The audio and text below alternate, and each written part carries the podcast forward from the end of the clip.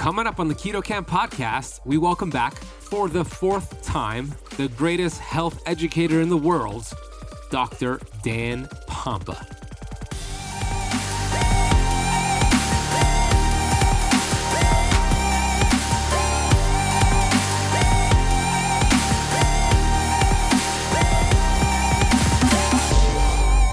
But if you're changing diet often, then you're creating new stressors in your microbiome and it becomes a, a positive.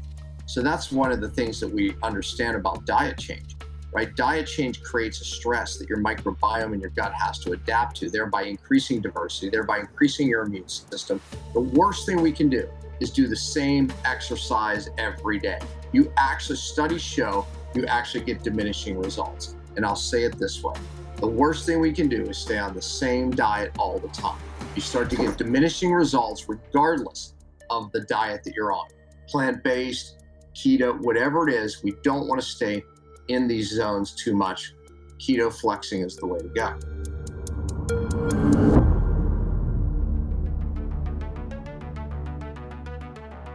We have access to ancient healing strategies such as ketosis, fasting, and carnivore. And on the Keto Kamp podcast, we are determined to deliver the science to you. We bring in the thought leaders in this space to have extraordinary conversations so you could apply it and change your life. Your body was built to thrive. Your body is capable of healing as long as you identify the interference and remove it. I believe you are a masterpiece because you are a piece of the master. My name is Ben Azadi. I'm the best selling author of Keto Flex, and I want to thank you for spending part of your day with me.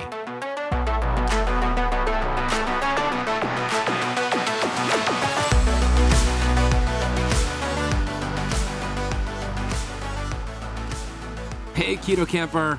Today's episode is one of the best ones that we've done so far with my coach, my mentor, the greatest in the world, the Michael Jordan of health coaching and health teaching and health educating, Dr. Dan Pompa. Many of you know his work. You've heard him on previous episodes before. Man is brilliant. I brought him back to discuss the topic of hormesis and why we both believe everything you're doing, keto, fasting, carnivore, supplementation, just everything that in regards to upgrading your health should be viewed from this lens of hormesis. And we're going to get into what exactly hormesis is, how to determine your hormetic zone, the unfamiliar zone, which is hormesis, versus the familiar zone, which is your comfort zone, and how the magic happens outside of the comfort zone. He's going to get into some of his research, give you some amazing, brilliant examples like exercise is one of the best ways to understand the principle of hormesis. He also shares about thermal shock, heat and also cold exposure, how to do it the right way, and how that's a form of hormesis, gravity, how COVID could be a form of hormesis, and repetitive stress. Look, stress in itself, it's not good or bad, it's how it's applied. And the body is incredible. The body has this innate intelligence. And the number one priority for the innate intelligence, the human body, is survival.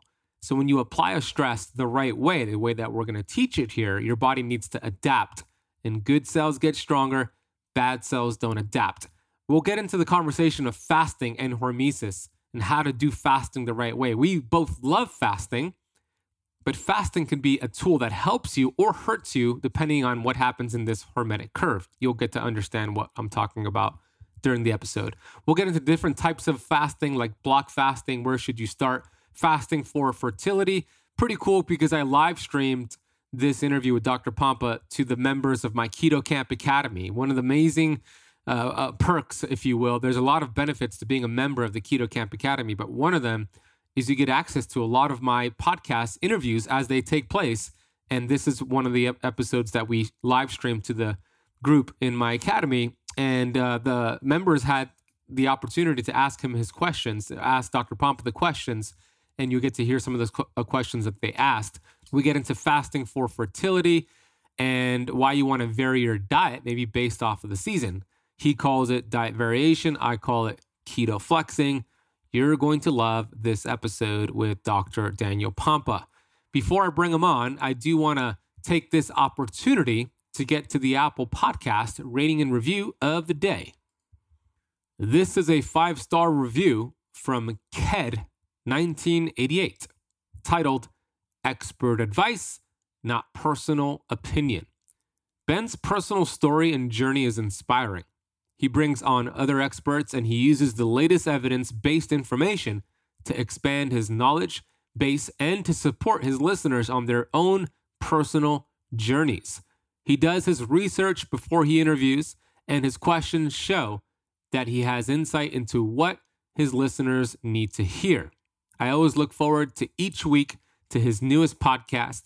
Thank you, Ben, for guiding me with evidence based information, not just opinion, like so many influencers out there. Ked, thank you so much. I'm great, grateful you press play every week. I do take pride with researching way ahead of time. I record the episodes with my guest. I want to know everything about them and I want to ask them questions in a way that helps the listener like you. So I'm grateful you appreciate that and you see that and you decided to take some time to leave that rating and review. It really does help the show grow. So thank you. If you have not left the Keto Kamp podcast a rating or a review yet, please do so right now. It really helps the show grow and change more lives. Did you know there's actually beverages that can supercharge your fasting results? My favorite, which is a keto powerhouse, is apple cider vinegar. There's a ton of research showing apple cider vinegar has been beneficial for boosting your metabolism, suppressing appetite, reducing fat storage. That's because apple cider vinegar contains acetic acid, which is a short chain fatty acid that's been shown to promote weight loss in those ways. Also, apple cider vinegar is one of the best ways to balance your blood sugars. A study showed apple cider vinegar improved insulin sensitivity after high carb meals up to 34%.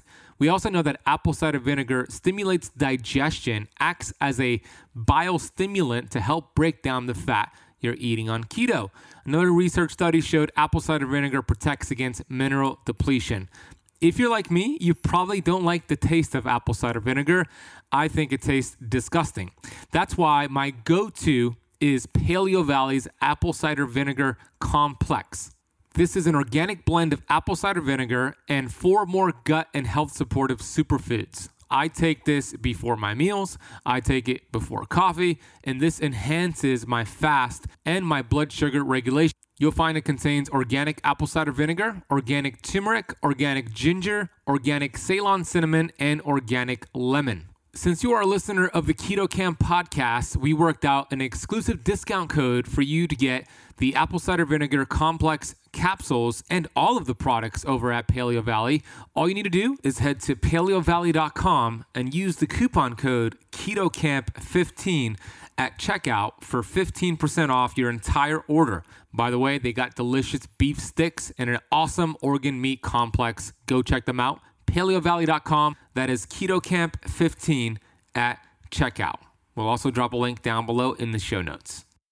Okay, let's bring on the best educator in the health space, Dr. Daniel Pompa. Dr. Daniel Pompa completed his undergraduate education at the University of Pittsburgh and earned his Doctor of Chiropractic degree at Life University's College of Chiropractic in Marietta, Georgia, where he graduated second in his class of 150. He and his wife Merily are now raising five young children and actively participating in their home church. Dr. Pompa is recognized as a global leader in true cellular detox cellular health, and cellular inflammation. Here's Dr. Daniel Pompa. Hey, man. Glad to be here. Thank you for joining us from the hotel in California, making it happen, whatever it takes. I appreciate you. We're going to be so blessed today to talk about hormesis, which I, of course, knew the term for many, many years, but you really shed a lot of light on how to view everything we're doing, keto, fasting, or supplements, through the lens of hormesis. I know some of those listening or watching right now probably never even heard that term unless they heard it from me. So, Dr. Pompa, what exactly is hormesis? And then we'll talk about how to apply keto and fasting from this lens. yeah, when you tell people we're talking about hormesis, it sounds like the most boring conversation on the planet. I assure you it's not. When you learn this principle, it will change the way you think forever about everything, about stress, uh, because ultimately that's what it is. It's how do we apply stressors and actually change the functionality of our bodies, right? How do we apply stressors and actually change our health? How do we apply stressors and become better, not weaker? And acknowledgement here, uh, part of this principle of hormesis, means that too much stress can be bad, as we know. However, not enough stress is also bad. And there's something called the hormetic zone when you just nail it and you can drive healing in the body. Uh, you can become stronger, better, faster. Uh, your brain works better. I mean, all these positive things come out of hormesis. And and like I said, I mean, the reason why this is an exciting topic because it really will change the way you think about everything, even supplementation. I mean, it goes down to that. Yes, of course, diet. Yes, how long we fast, when we fast, keto, how long we're in keto. All of these things are really better understood once we understand this principle. So you have some presentation slides that we're going to share, and for those listening on the podcast, he's going to explain it in a way so you don't necessarily have to watch the slides. But if you do want to watch them, it's going to be on the YouTube channel. Yeah, great. All right. Uh, you know, the, the, real answer lies in the principle of hormesis. What is it? And I just kind of said this already, but this gives a nice visual here if you see it. So you have that green zone. That's that hormetic zone that I was referencing, meaning that all good things happen there. Um, our results really are determined by how high we get that hormetic curve to go. And we have strategies to do that right? We stack stressors. We get our bodies to adapt better and it creates a hormone optimization. So all of these things that we do can make that curve go higher and therefore our results better uh, to the point where we live longer, healthier, or even reverse disease. Now, if you notice the red zone to the right, that means that, uh oh, we've applied too much stress. And thereby now we're losing, we're getting adverse reactions. So the mastery here is really applying stress correctly. Okay, and, and the key word there is mastery because what I find is that most people either don't apply enough stress or they absolutely are applying too much and they're ignoring the, the innate intelligence telling them, hey, you've gone too far.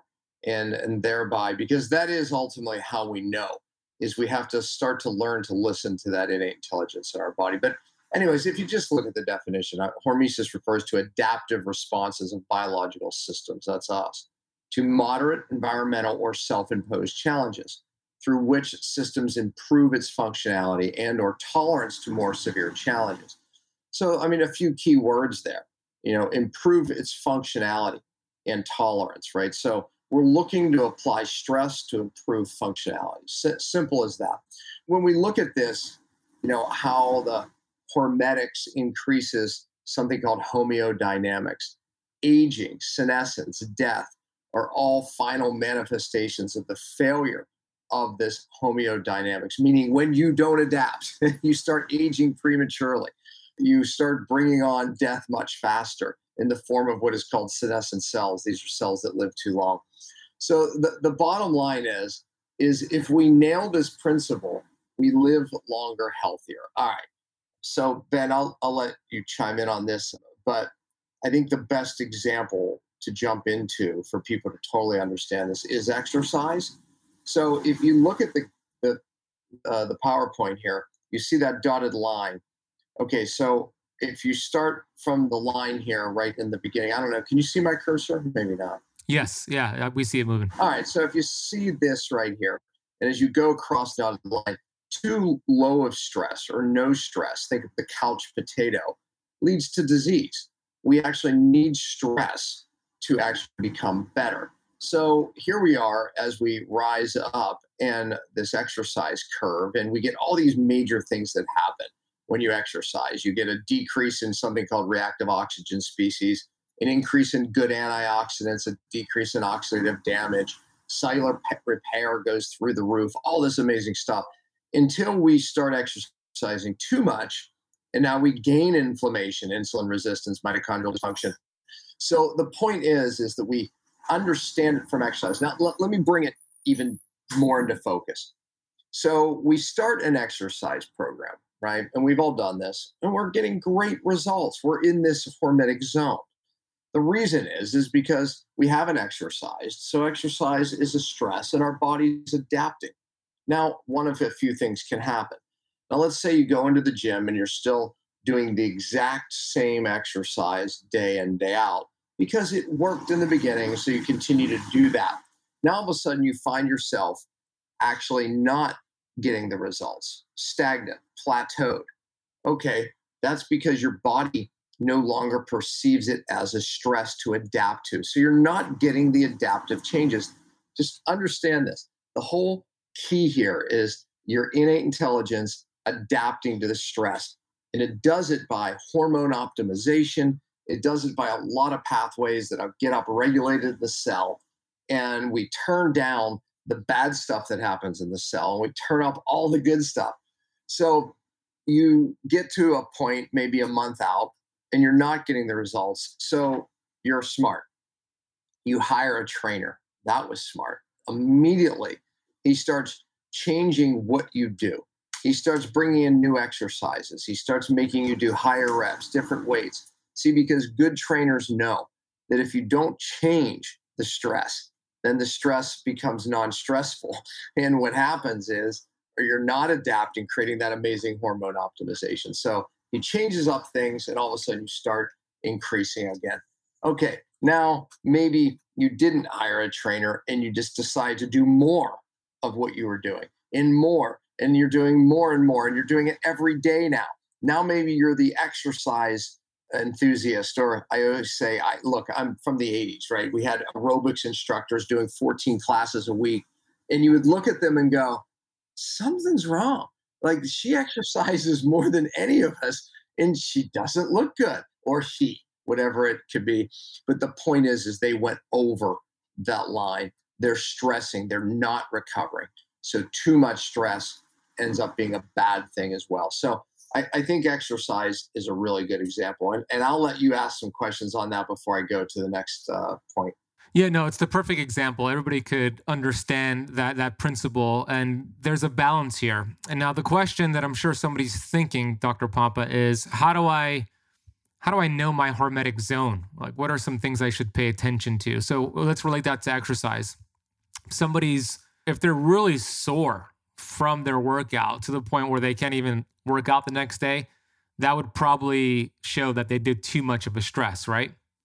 Yeah. So if you start, you haven't exercised in a while, you go in the gym and you're like, you know, doing your workout where you left off two years ago, and you, you know, you're so sore the next day. Yeah, you went over the hormetic zone, out of the hormetic zone, stressed it too much, and it became a negative, drove massive inflammation, a bad reaction.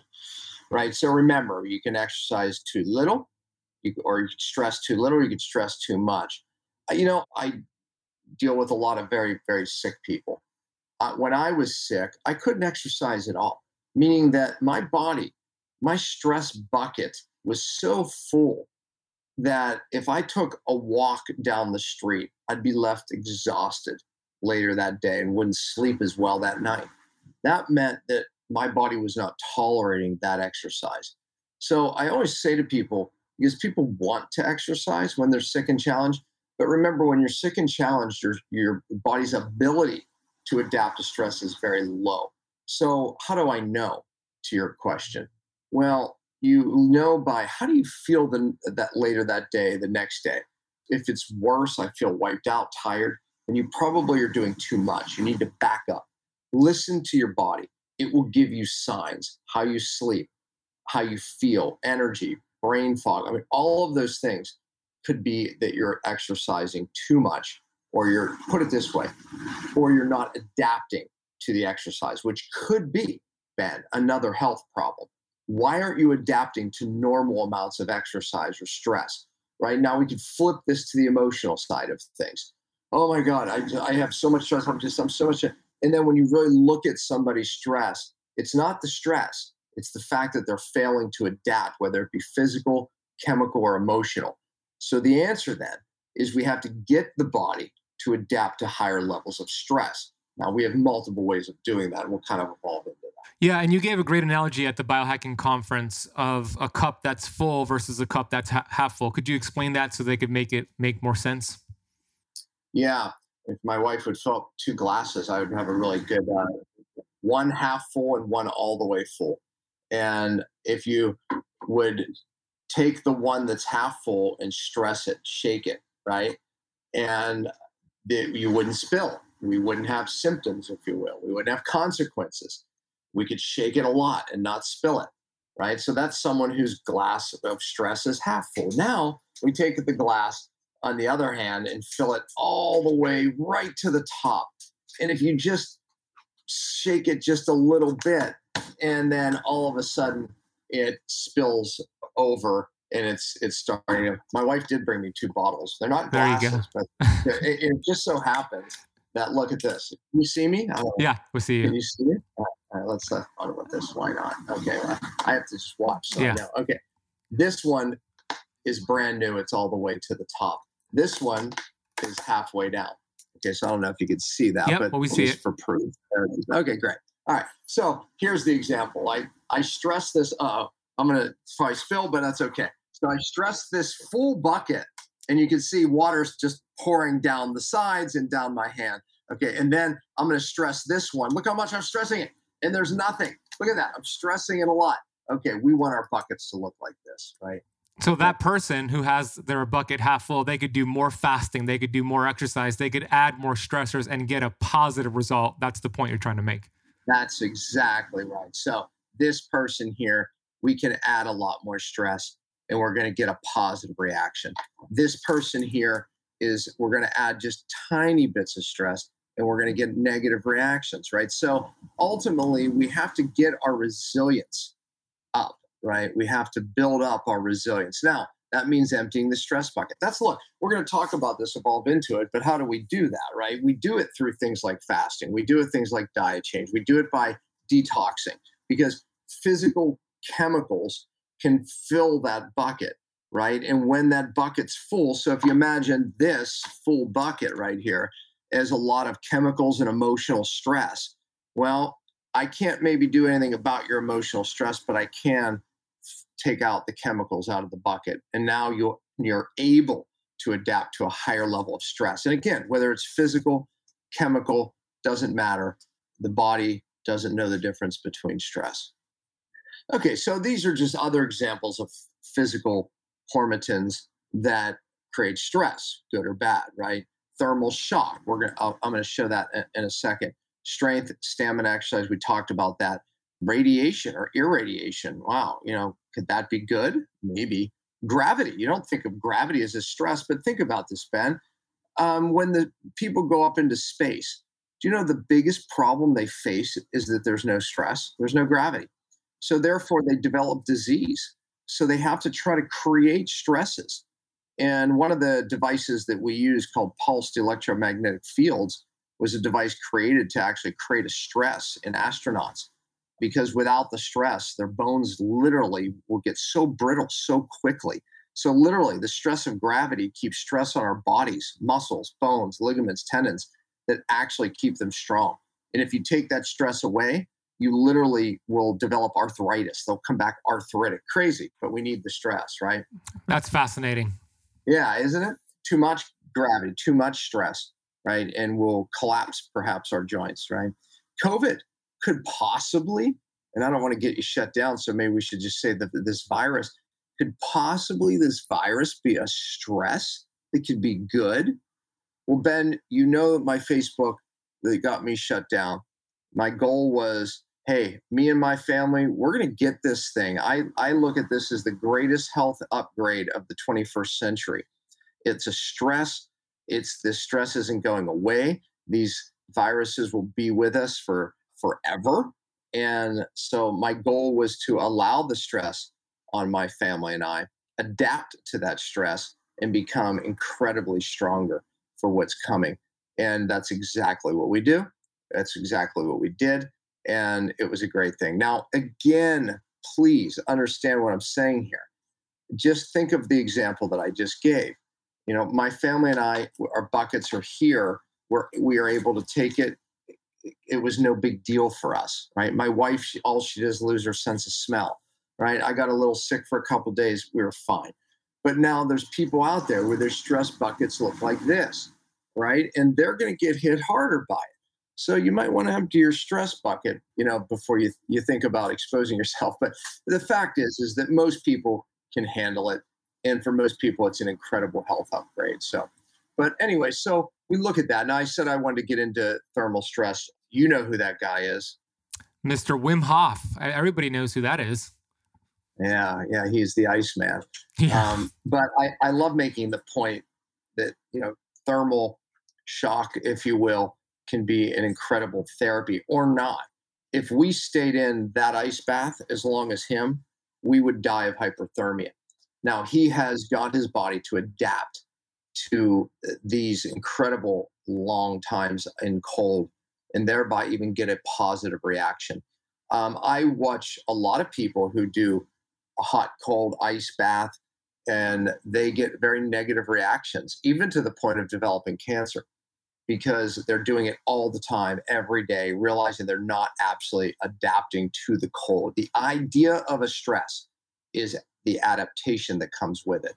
Preconditioning or assisting that adaptation leads to better results. So when you put people in an ice bath for three minutes, that works great for me because I'm able to adapt, or maybe for you. But for some, three minutes is too much and they actually have a negative reaction. Now, what is the positives that, come out of this? The positive is your body raises up something called norepinephrine, which stimulates growth hormone, which downregulates inflammation, which has all these incredible positive outcomes on your health, even tapping in to the hard to get rid of fat, right? So you become metabolically even more active. So all kinds of stuff. And then heat.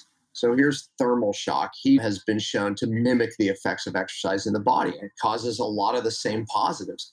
Cold, we just talked about, right? It can activate and lead to weight loss, less inflammation, improved immune function, less pain, stress, anxiety, all of it, right? So exercising in the cold, why would that be such a benefit? Well, it would be a benefit because it ups the stress if you can adapt. If you can't, then it's a negative, right? and we just we just talked about Wim Wim Hof. But you know, just to, uh, to understand this fully, it, it is all about how the body adapts. But this is probably something that many of you aren't thinking about. I talked a little bit about the body has amazing hormone optimization to adapt, and that's why we get better. But part of that hormone optimization is actually what it does to your microbiome.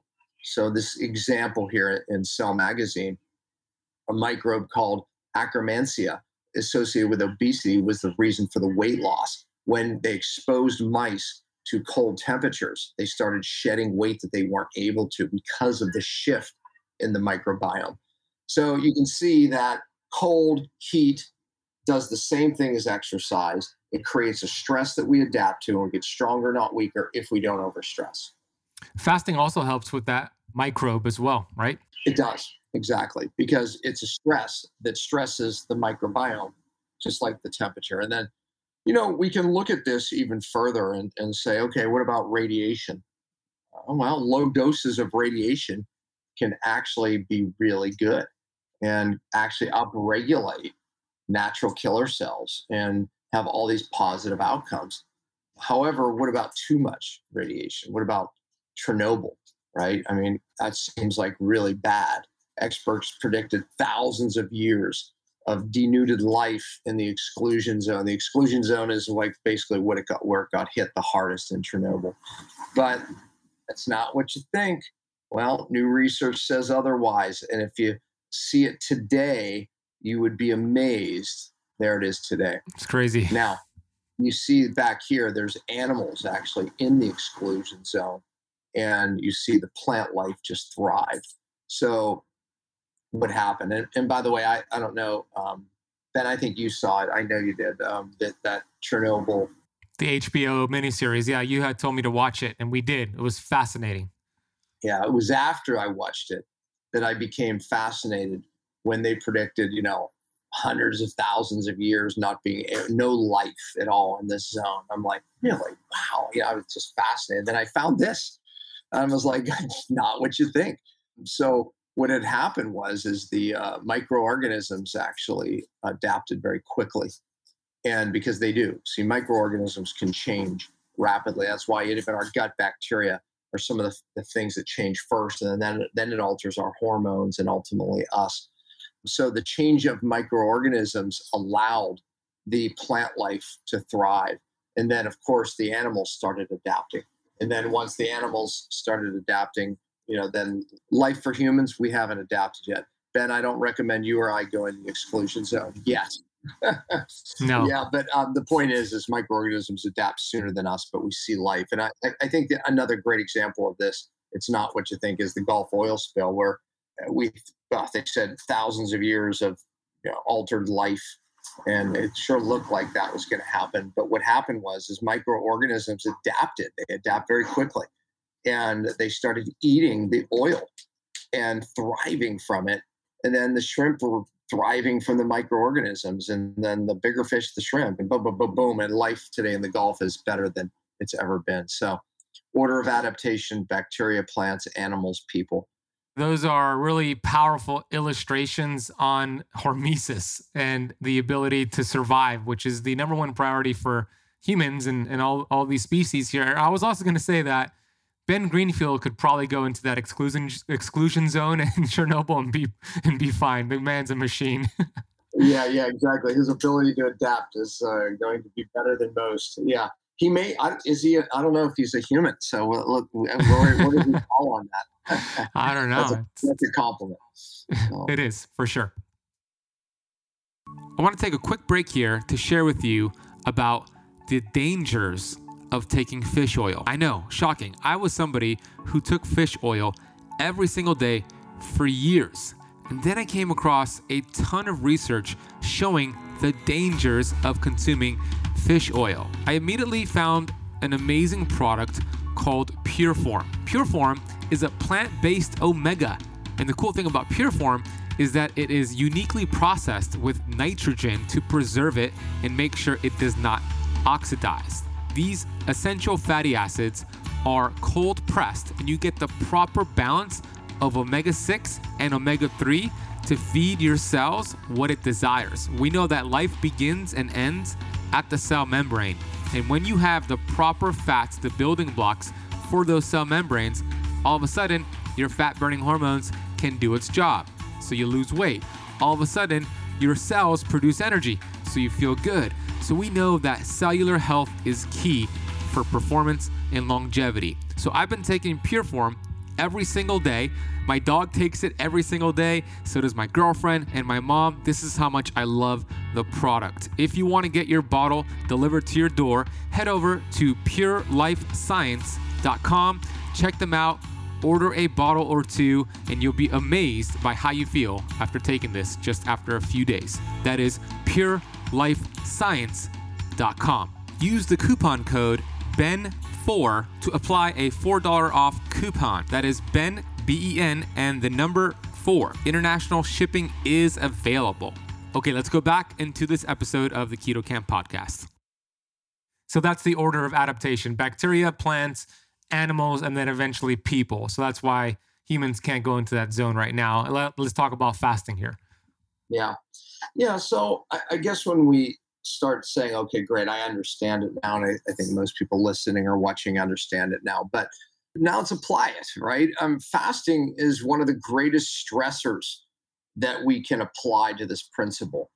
And when you understand the principle, you definitely will look at fasting differently. Ben, we have seen fasting. I was into fasting in the 90s and when nobody really was talking about fasting i became fascinated because of how it harnesses the body's innate intelligence to heal and I, have watched miracles happen with fasting. Share if, if you will if you will before you continue share that that story. I think it was in 1995 of the patient with a, a cancer tumor the size of a grapefruit. Yeah. Yeah this was when i i was learning about fasting right? And and this woman basically had given up on treatments that her doctors were doing. And she was asking me, And oh my gosh, you know, just probably having coming out of reading some amazing research on fasting and tumors, you know, I enthusiastically said, "You just have to fast." And and by the way, I before her, I hadn't fasted anyone but myself and my family, right? So I was like, "You have to fast," and she said, "I okay." I was like, "Wow, okay, that was easy." And I told her, "Here, read these things and fast," you know, and she did. And lo and behold, she went 26 and a half days. And I, I always joke because she would first she didn't see her in the office and then when you did she was miserable and had a horrible odor and then by like day seven she came bounding in the office and then by 14 it was like she was like just this transformed person and she fasted that tumor down to like a golf ball. And then she did another fast after a couple months and and she fasted it away.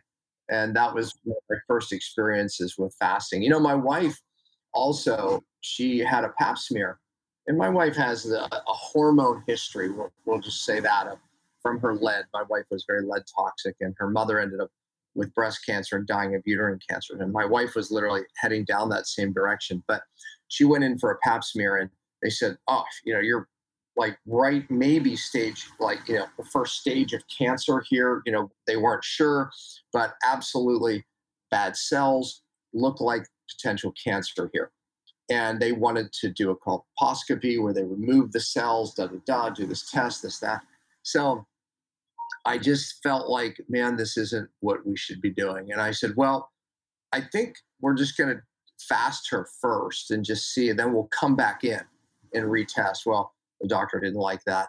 And he said, oh, you'll be back all right, right? And things will be worse. And, it was a grave prediction. Well, my wife fasted 11 days and she ended up having not by that doctor another one and it was absolutely healed and she was fine and she never had an abnormal test after that so what he said was impossible uh, in fact the body everything's possible but fasting is not thought of as a stress with fasting in vogue now we see people a lot of people fasting too much right? Where they're doing one meal a day and they're doing that every day, or they're doing what we call intermittent fasting daily, where they're eating in a window and, and perhaps fasting too much. So, number one, you can't do what Joe or Mary does. You have to do what you do, meaning that you don't fast everybody the same. I think you get it now because everyone's stress bucket is different. Fasting is a stress when applied correctly, incredible healing and benefits. If applied incorrectly, then you can absolutely send your stress bucket over. So we want to apply fasting differently for everyone. And it all really relates to those pathways mTOR autophagy, mTOR anabolic and growth, which is very healing in spurts, autophagy, catabolic, and repair. Too much on either side is bad, and that relates to that hormetic curve. To give a perfect example of what we're talking about here and finding the balance, there was also another study on Oscar the Unkillable Dog. Do you remember the details on that one? yeah, I love that. That was uh, I was in a mastermind with um, Joe Mercola, Zach Bush, and um, Thomas Seyfried uh, Seyfried, and that was he's. I was talking about how we pulse and change diet and use feast famine cycling. You know, moving in and out of feast states and fast states, and and he said, "Oh, Dan, you you have to read this." about Oscar the dog, this study from the early 1900s. Make a long story short, this was early 1900s. So they were literally fasting dogs to see where they die, basically. How long will they go before they enter starvation? And then, you know, after that, die. Well, Oscar the dog was very clever and he kept escaping the study.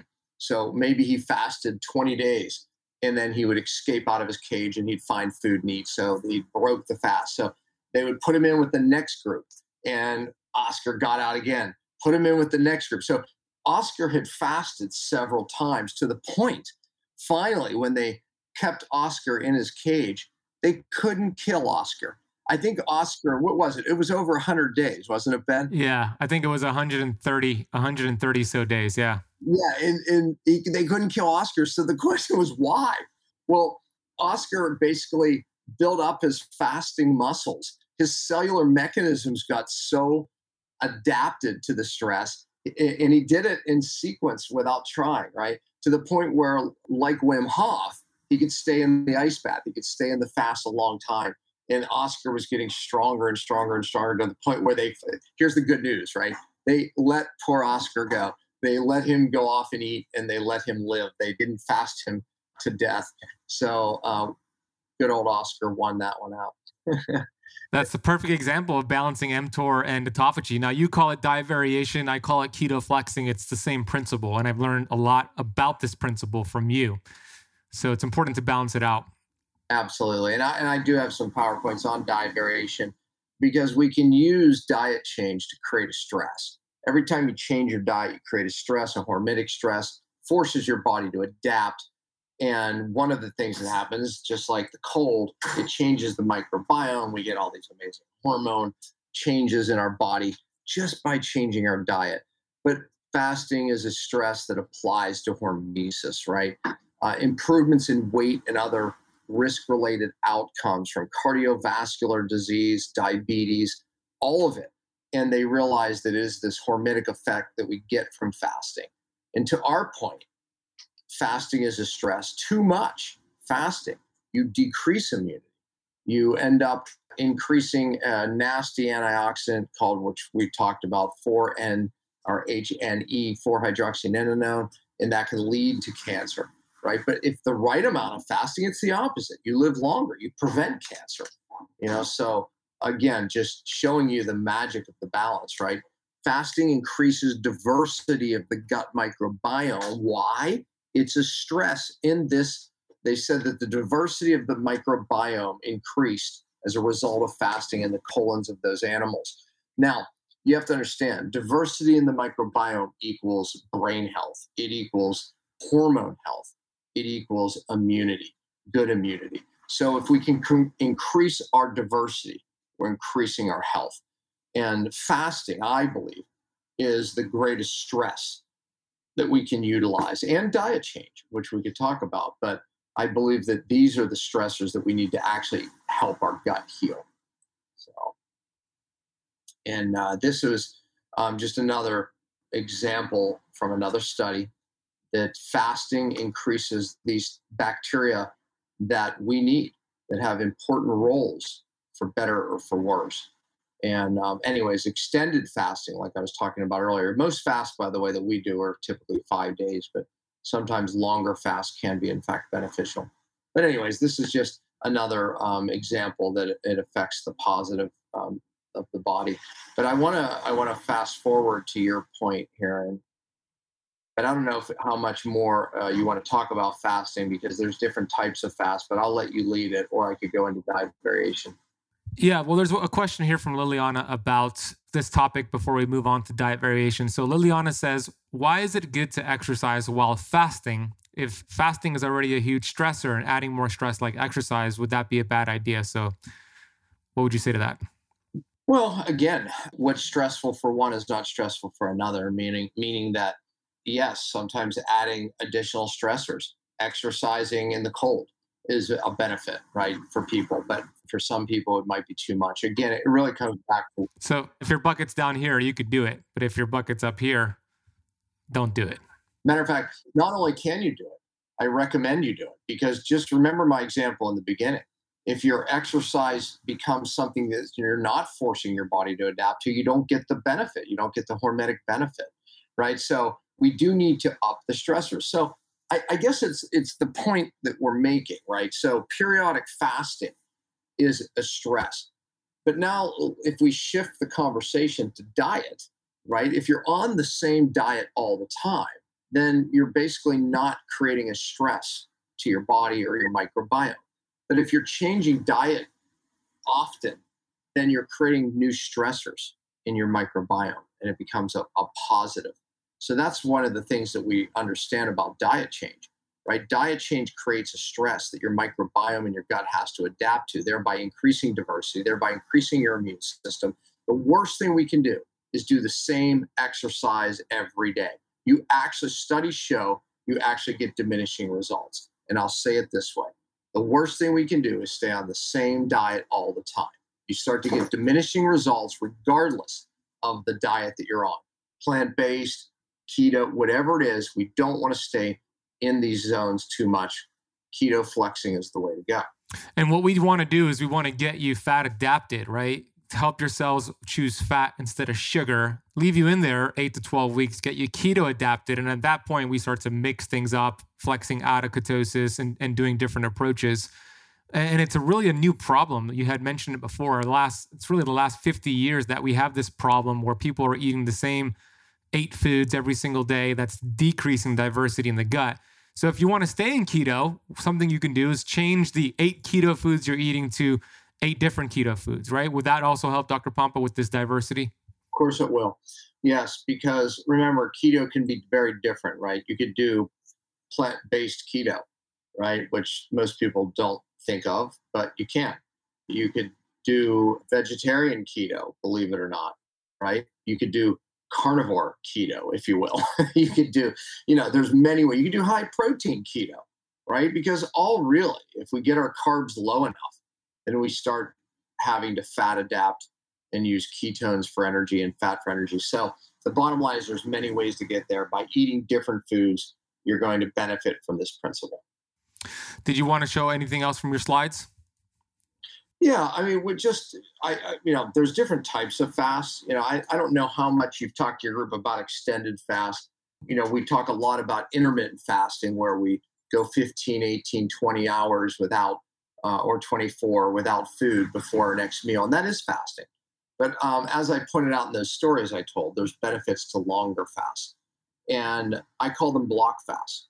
So water only if you look at the slide, uh, we've done it for thousands of years. And I think there's incredible benefits from water fasting only.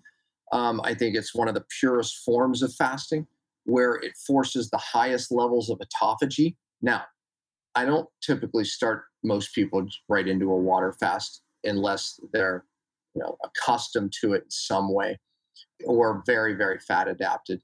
So if we go into any fast, fat adapted, it definitely increases the results of the fast and the, how easy the fast is. So, to your point, going keto in front of any fast is advisable, even intermittent fasting. In my book that you see there talks about that. Chapter one talks about fat adaptation. Chapter two, we start to basically chapter by chapter is how you end up doing an extended fast. You don't just run a marathon, you train for it and step by step, chapter by chapter, I walk you through on how to train for an extended fast. I believe our DNA is set up for extended fast or famine. You see that, yes, water fasting is one fast that I absolutely love because it drives a lot of autophagy when you do it correctly. But partial fasting is incredible. And that is where you just decrease calories and protein down to the point where you still get autophagy and for many people, it's easier and a better place to start. Bone broth fasting is a, a form of partial fasting where you're eating a little bit. I'm not a fan of juice fasting because of the glucose rises and insulin rises that shut down autophagy. But, you know, again, I, I think that there's potentially some benefit there, but there's potentially some harm for some people too. Uh, fasting mimicking diet is a partial fast that Valter Longo made popular the ProLon. It comes literally in boxes. Here's your food for this day, next day, next day. And it's a five day fast, as we often do. So these are just the types of fasts that we're utilizing. Carolyn wants you to talk real quick about fasting for postmenopausal women. What are some considerations for those who are in postmenopause? Yeah, so you get a lot of like, well, women shouldn't fast or can't fast, or, you know, I would argue that again, men, women, we're all very different. So we, we can't make those large statements of women shouldn't fast. In ancient cultures, women absolutely fasted. However, they were definitely hormonally, um, oftentimes more used to fasting, right? So their fasting muscles were stronger. So a postmenopausal woman absolutely can fast. However, it's just like we're saying, it's a stress, and we want to listen to the body. So in my book, if you follow that sequence, then you have no problem fasting. But maybe you want to start on something like a bone broth fast or a partial fast or a prolonged fasting mimicking diet before you would do a water fast. Why? Because postmenopausal women may have more challenges fasting right away. Not all, but listen to your body. What do you think about the idea of kind of calculating your hormetic zone during a water fast by checking your glucose and ketones throughout your fast and monitoring glucose dropping and ketones rising, which is the trend we want to see. But if we see ketones dropping and glucose rising, would that be an indicator that it's too much of a hormetic stressor to that person? Yeah, exactly. And, and I talk about that in my book. And um, you can look at what we want to see in a fasting state is glucose trending down and ketones trending up. If you don't see that trend, then to your point, you may not be adapting to the stress of fasting.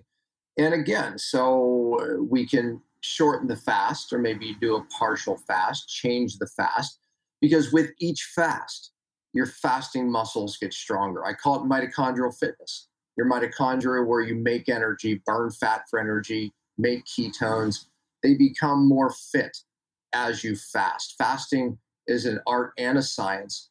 And the art of fasting is really knowing what your body's able to tolerate and work those fasting muscles up to the point. So utilizing glucose and ketones is a way to see, you know, am I adapting to the stress or not? And, and by the way, uh, Ben, I haven't technically released the book to the general public, really just to my following, because I'm getting it a new edit on it.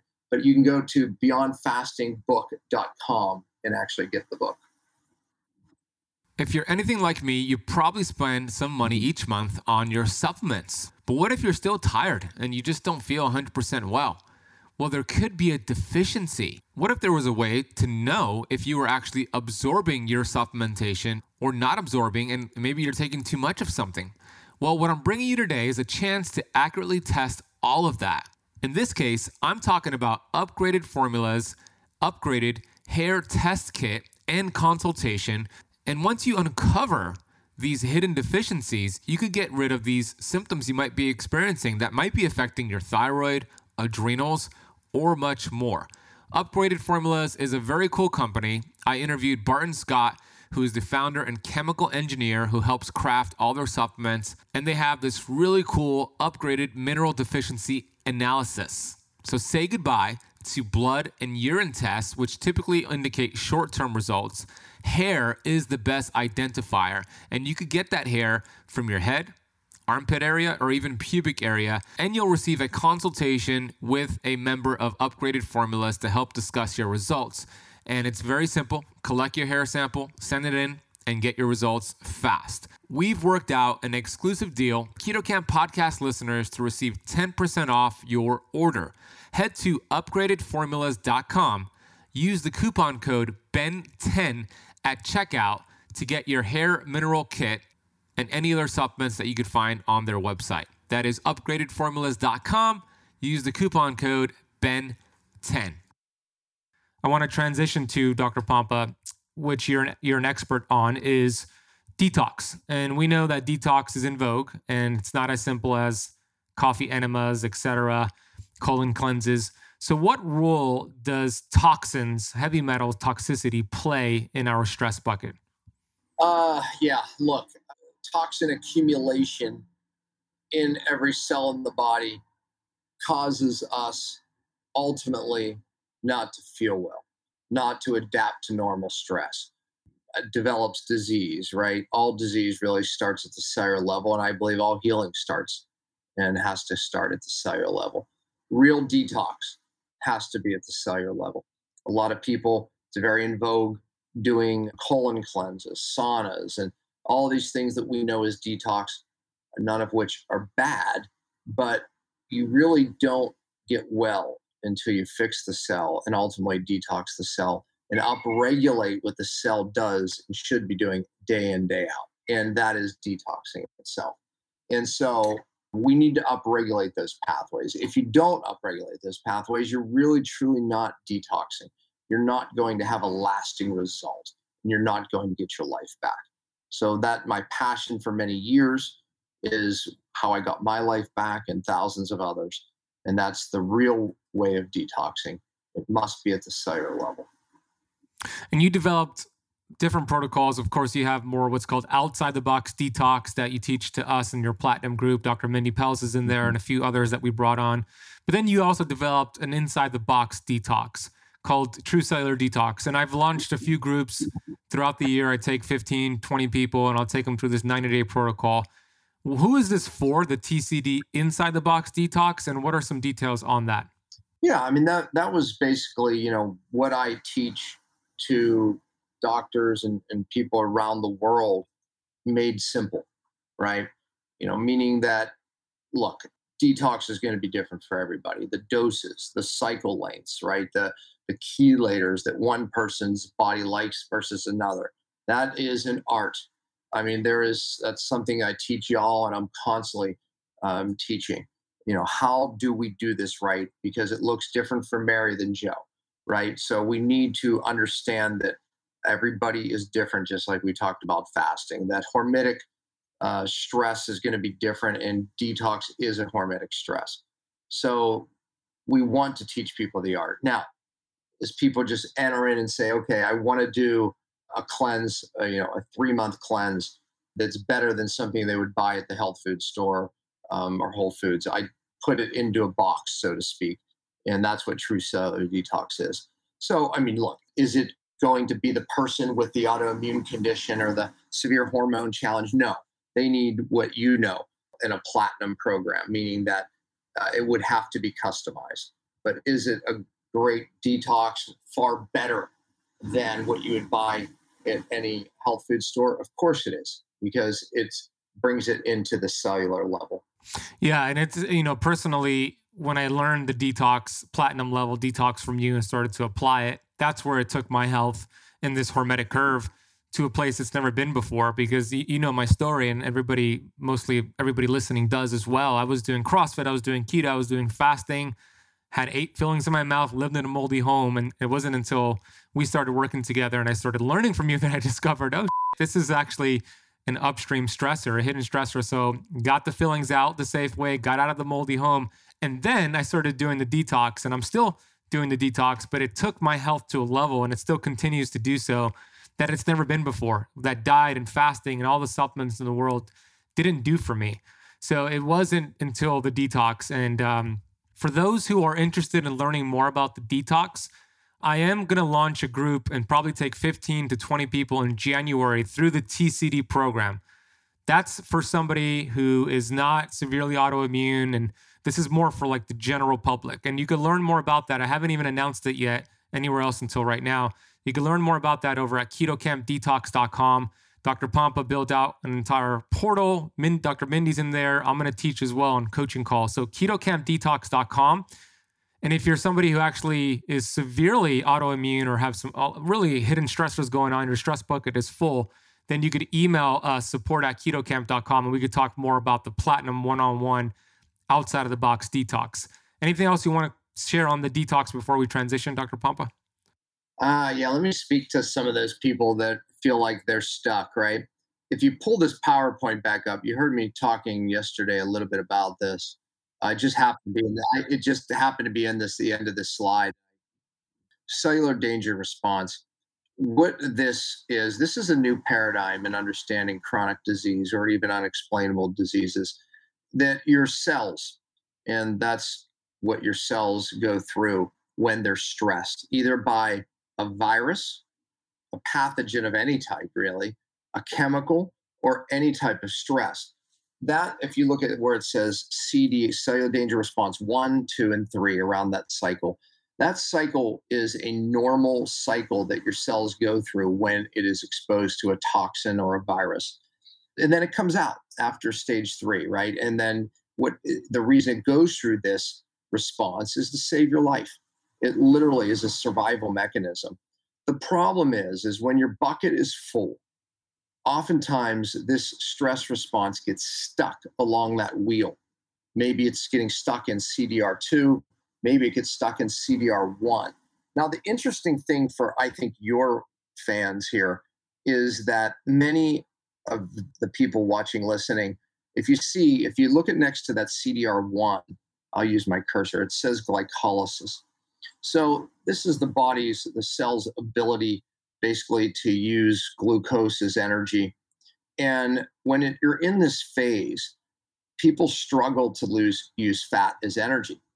And they're just kind of in this glycolysis phase and they go, gosh, I can't get into keto. You could be in a stress cycle locked here. Now let's take it to the next step. It says aerobic glycolysis. There was a guy named Otto Warburg who basically in the early 1900s said cancer is caused by being in this aerobic glycolysis, being stuck here. And your cells are basically in the presence of oxygen, you're still using sugar and creating lactic acid, et cetera, et cetera. But the point is, is that when you're stuck here, your cells cannot use energy normally as well. Or you could get stuck in the CDR3, where now your body's not, your cells aren't communicating with one another. And so that's a problem. And you manifest other diseases when that happens, even cancer. So the, the point is, is when we talk about cellular detox, really the only way to break out of this cellular danger response when your stress bucket's full is to remove the toxins and the stressors from the cell.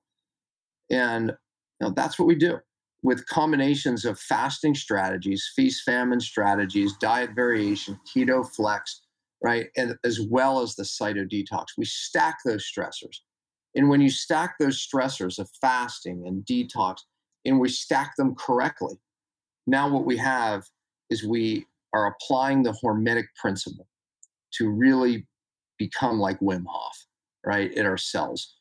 And that's how you get well, right? If we understand it, and then we're bringing this whole conversation full circle. If you truly understand hormesis, I believe it's the answer to all disease. Just tapping into innate intelligence. How do we do it? We stack stressors to become better at the cellular level. Turn off these stress responses, responses, optimize our hormone levels. You're not going to do it without stress, believe it or not. But it has to be stacked, just like exercise, and it has to be done at the level that's right for you. And and Ben, um, that excites me, and I know it excites you more than anything, because how many people are actually teaching that? How many people actually get that. And I, I speak that even for practitioners, right? They to stack up these stressors at the cellular level. This is how we can turn anybody around. I believe it. It's it's really incredible to understand this premise of hormesis. And when you view everything you're doing from the supplements you're taking to the thoughts that you're thinking to the water you're drinking, you could actually apply this principle and and see if it's working for you or against you and kind of assess that hormetic zone. So I love it. And the CDR, the cell danger response, that's also something else that I recommend everybody go do some research. I took some notes from yesterday when you're on the coaching call with the platinums. Number one, doesn't process energy well. You just showed that. Two, detox pathways shut down. Three, you're now more, more reactive to toxins, stress, and pathogens. So, all roads lead to hormesis here. And we teach that, of course, in the academy, but on the podcast. Um, there's a few questions here, and then we'll wrap up the conversation. Nicole Fisher says, Can you speak on fasting for fertility and helping PCOS and inflammation? Yeah, look, I, again, I, I, think fasting is the, the greatest hormetic stress known to man. And, um, you know, we, we've seen miracles hormonally happen with fasting. And, and again, but it has to be applied correctly, right? So when we look at hormone health, one of the things that um, I've taught is five days a month of feasting. And if you're a woman who is, you know, looking to be more fertile, then the five days right before your cycle would be critical. However, five days of famine is just as important, meaning a fast, uh, whether it be five days of water or five days partial. Feast famine monthly seems to change the body hormonally uh, throughout the month, thereby creating more fertility, thereby creating more hormone health, hormone optimization. So, feast famine monthly, I think, would be magic. And I think even the feast, when we feast, yes, it could be high carbohydrates, but for fertility, it also could be high protein, which drives up mTOR, which is an anabolic state, right? Remember, famines are autophagy, getting rid of bad cells. Feasting is creating new healthy cells. right? We need that combination. Too much time in either is bad, but this monthly cycle, I think, is going to be the best for you. And your book, uh, Beyond Fasting, talks about that, Nicole. So go get the book and you could see more of a, a, breakdown of that. I see Jody is on here who said she's reading your book. Jody, you want to come on here and ask Dr. Pompa a question? Hey, Jody. Hi, Dr. Pompa. Happy to meet you. Yes. Um, I'm about a little more than halfway through your book. Could you expound a little on diet variation? I'm postmenopausal, I'm 69, so I'm concerned about getting enough protein, but then I don't want to get so much protein that I, I drop autophagy. And then I don't think I vary my diet enough, so I'll be quiet now. And just if you could expound a little. Yeah, exactly. Yeah, chap- chapter four really gets into the diet variation, and and as you know, it's it can be done seasonally, it can be done monthly, right? Meaning we just dramatically change our diets, right? Uh, you know, I go in and out of ketosis um, some people do four diet changes a year based on seasons. I tend just to move in and out out of boredom and travel. So again, I typically will move into a higher healthy carbohydrate diet and ketosis. But I've also thrown in carnivore um, into the mix. You can throw in plant based diets for periods of time. All change is good. It's a hormetic stress that adds diversity in the microbiome, right? All right. Now, what I just described is feasting for five days, whether it be high protein or carbs, and fasting for five days. And those five days can be random anywhere in a month. That is also diet variation, feast famine. It's adding a stress. We get the benefits of autophagy when we're famine, right? And then we get the benefits of feasting and mTOR, where our body's anabolic, making new cells. So I think you also, I, I thought I heard you say something about you didn't want to shut down autophagy with too much protein, or what was your question there? I just want to make sure I have it. Yeah, yeah, that's it, and and I'm that's a little hard to, um, you know, I I know that at my age I need more protein, than I normally would have been eating. I didn't know that to yeah. start with. And, uh, but it's like above 20 grams a day shuts down autophagy, right? Say I've done a 36 hour fast and I'm wanting to maintain that. But does it matter? I, should I do a 36 hour fast weekly and have less protein, you know, following it? Or should I not do a 36 hour fast weekly? Yeah, so I, I think that doing one 36 hour fast a week is a positive thing for most people, right? Now, if you're fasting 36 hours and you check your glucose and ketones, and your glucose is rising in that 36 hours and your ketones are dropping, it's probably hormetically you're out of the zone. It's not good. Uh, we want to see glucose trending down, ketones trending up. So if that's happening, it's probably a positive. So what I say is a really good place to start is yes, fast for 24, 36 hours, right? So 36 hour fast is, you know, fasting where you don't eat the, the uh, that day and then maybe you pick up with lunch the next day, right? That's basically going to be a 36 hour fast. And you don't want to increase protein over 20 grams because it would shut off autophagy, right? So in that 24 hour, 36 hour fast, yes, you don't want to eat protein above 20 grams, you will shut down that fast for sure. And oh, okay. I think I'm, I'm talking about a water only fast. Yeah, but you want then when you come out of that 36 hour fast, you want to break the fast. You want to go mTOR, so it doesn't matter if you go over 20 grams, right? The next day, right? The 36 oh, fast, okay. yeah. So you in the 36 hours, you want to be in autophagy. When you come out of the fast, you want to go mTOR. So you want to get oh, protein okay. above that, right? And then here's my other suggestion if you're fasting one day a week like that, add at least one day of feasting where you yes. feast with high protein. To your point, high protein at your age would probably be a good thing.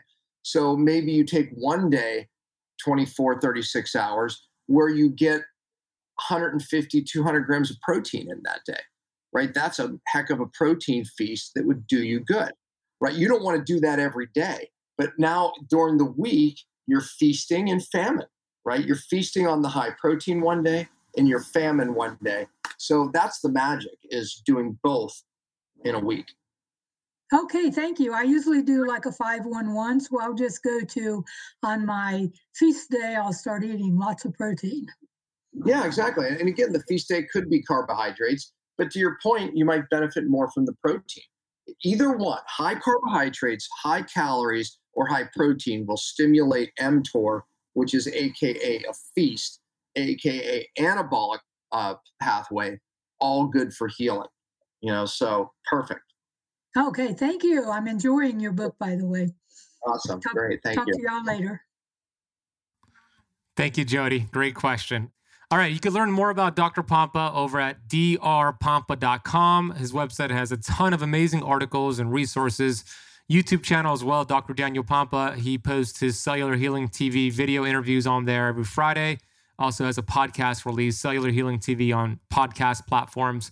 By the way, this is the fourth time, Dr. Pompa, you've been on the podcast, which is such a blessing. You were the first guest. I think you were guest number 200 and, and several in between. Now, Dr. John Lieurance has been on the show five times. So we're to have to, you know, get you back soon to, to beat him.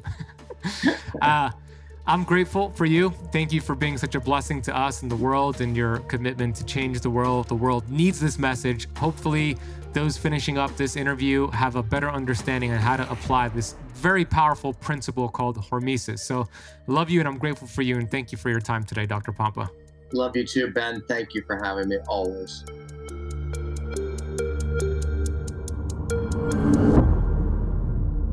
I hope you enjoyed that conversation with Dr. Pompa and you now really understand this principle of hormesis. I encourage you, if you haven't listened to the previous episodes we've done with Dr. Pompa, they were amazing. He was actually the first guest on the show, and he's been back several times ever since. We'll drop links for all of the previous episodes in the notes down below, along with his social media, where you could find his book, and everything we spoke about could be found down below in the show notes.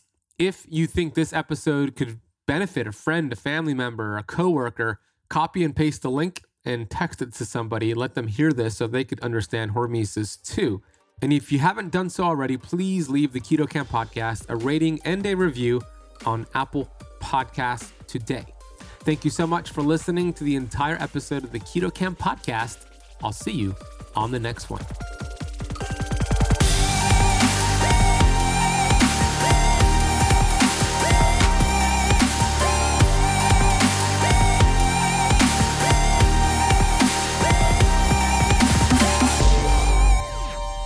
This podcast is for information purposes only. Statements and views expressed on this podcast are not medical advice. This podcast, including Ben Azadi, disclaim responsibility from any possible adverse effects from the use of information contained herein. Opinions of guests are their own, and this podcast does not accept responsibility of statements made by guests.